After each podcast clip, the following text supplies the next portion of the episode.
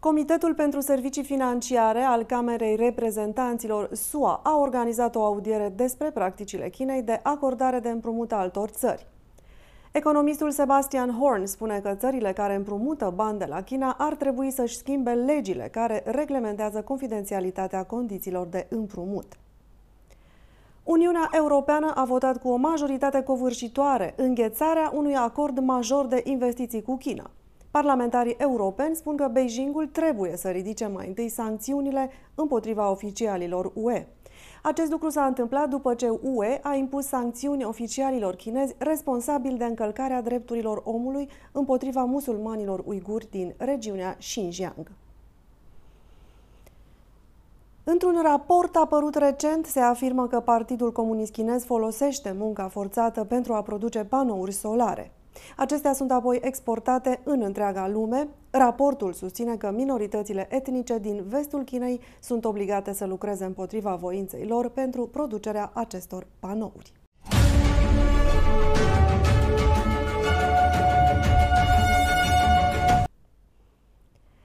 Bună ziua și bine ați venit la NTD România! Sunt Diana Jiga. Dacă vă plac videoclipurile noastre, nu uitați să dați like și subscribe și să le partajați cu prietenii și membrii familiei dumneavoastră. Vă mulțumim!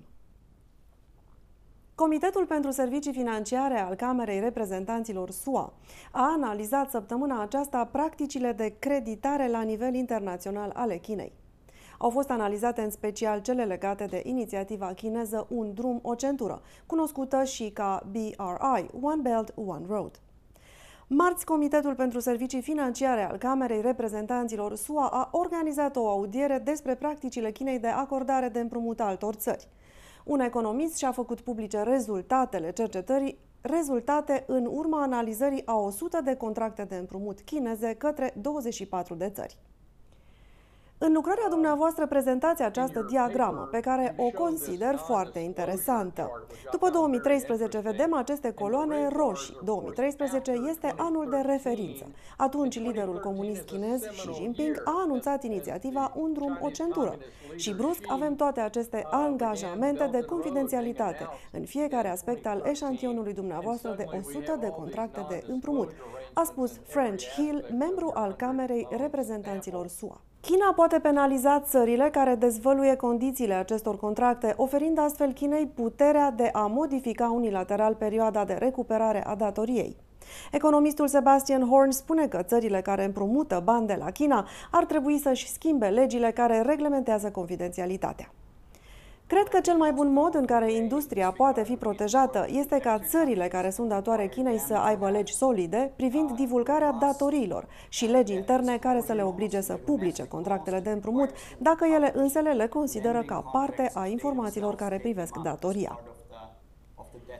Contractele de împrumut prezentate de China fac din China creditorul preferat în detrimentul altor creditori. Republicanul French Hill spune că SUA ar trebui să obțină un acord semnificativ cu FMI în privința datorilor în această vară.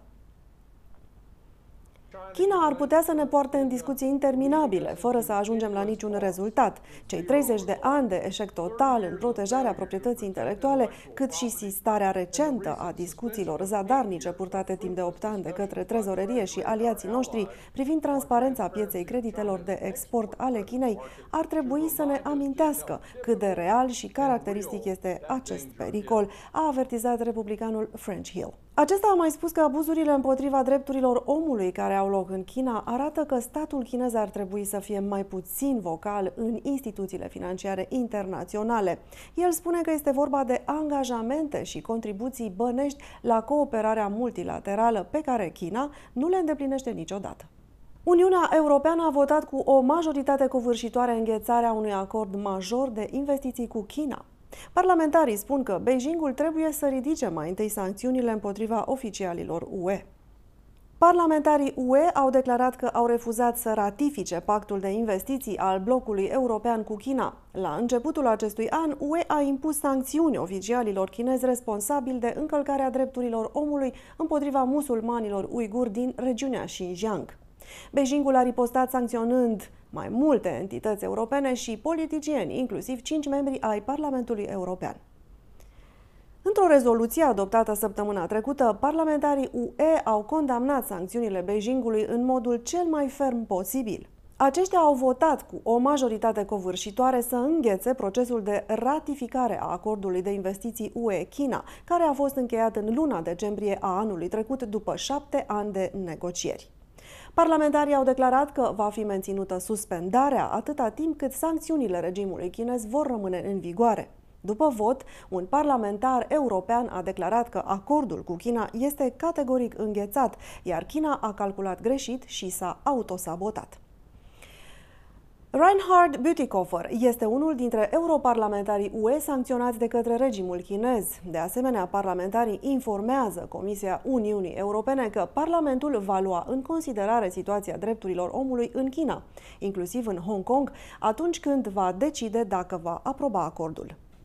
Cei care doresc să afle dacă produsele pe care le achiziționează din China au fost create folosind munca forțată, se pot informa acum. Într-un raport apărut recent, se afirmă că Partidul Comunist Chinez folosește munca forțată pentru a produce panouri solare.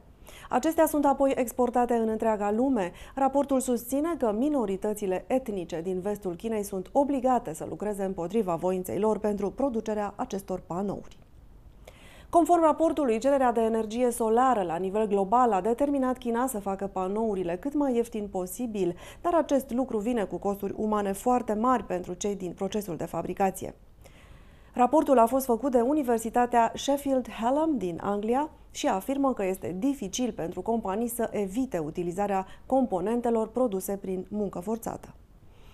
Fred Rocafort este avocat la firma de avocatură internațională Harris Bricken, având mai mult de un deceniu de experiență juridică internațională, în principal în țări precum China, Vietnam și Thailanda. Acesta spune că munca forțată este implicată în fiecare etapă a procesului de fabricație, de la extragerea materiilor prime până la producerea de componente și se întâmplă în toată China, nu doar în Xinjiang. El spune că există foarte multe dovezi, dar regimul chinez nu va permite nimănui să verifice. Un reporter NTD l-a întrebat pe Rocafort cum anume sunt forțați oamenii să lucreze în fabricile chineze. În mod obișnuit, puteți să vedeți că un țăran este luat de acasă și dus într-un lagăr de reeducare. Aceasta poate să se întâmple pentru că autoritățile au probleme cu unele dintre activitățile pe care această persoană le-ar fi desfășurat în trecut sau ar putea fi din cauza opiniilor pe care aceasta le-a exprimat. Nu contează dacă sunt politice sau religioase. Sau se poate întâmpla pentru că organul de control simte că această persoană trebuie să fie reeducată, corect? Iar la sfârșitul acestor programe de reeducare, pasul următor este să fie dus să muncească în fabrici sau ferme. Și dacă te gândești la asta, de fapt, vreau să spun că dacă te pui în locul PCC, dacă poți să înțelegi cum gândesc ei, constați că are sens. Ați făcut deja primul pas în tabăra de reeducare. Ați luat acea persoană, i-ați spus că multe dintre înțelegerile lui legate de tradiție sunt greșite, îi spuneți că credințele lui religioase sunt îndoielnice și sunt o formă de superstiție. Acum faci un pas mai departe și spui, ei bine, uite, acum vom pune toată această teorie în practică. Vom vedea dacă poți aplica cu adevărat ceea ce ai învățat în lagăr și să pui în practică pentru beneficiul economiei și al țării. Pentru cumpărătorii obișnuiți sau pentru diferite companii care doresc să cumpere panouri solare și intenționează să le importe, există o modalitate de a ști cu adevărat dacă s-a folosit sau nu munca forțată pentru ceea ce cumpără ei? Există două aspecte ale acestei situații. Dacă vorbiți despre un efort de bună credință pentru a afla ce se întâmplă în Xinjiang, raportul menționat emis de Universitatea Sheffield Hallam este punctul perfect pentru a începe este plin de informații. Au făcut o treabă foarte bună de colectare a informațiilor disponibile și oferă cu adevărat un ghid companiilor care doresc să facă afaceri în acest sector cu privire la riscurile care pot fi întâlnite. De fapt, legat de raport, acesta este unul dintre lucrurile care au avut impact asupra mea. Dacă doriți să faceți afaceri etice, acest raport intră în miezul problemei. Cum puteți lua decizii pe baza informațiilor date? Cred că mai există un alt aspect aici, care are legătură cu întrebarea legată de faptul dacă companiile doresc să se implice sau să susțină practicile care se desfășoară în Xinjiang. Adică, cred că o puteți privi dintr-o perspectivă legală și puteți identifica riscurile care ar putea fi prezente, iar acest aspect este cu siguranță important. Și cred că informații există, dar chiar și în cazul în care puteți gestiona potențialele riscuri juridice și reușiți să vă sustrageți atenției guvernului SUA, suntem noi ca și companie dispuși să colaborăm cu companii care sunt într-o oarecare măsură legate de abuzurile care au loc în Xinjiang. And their efforts to combat this.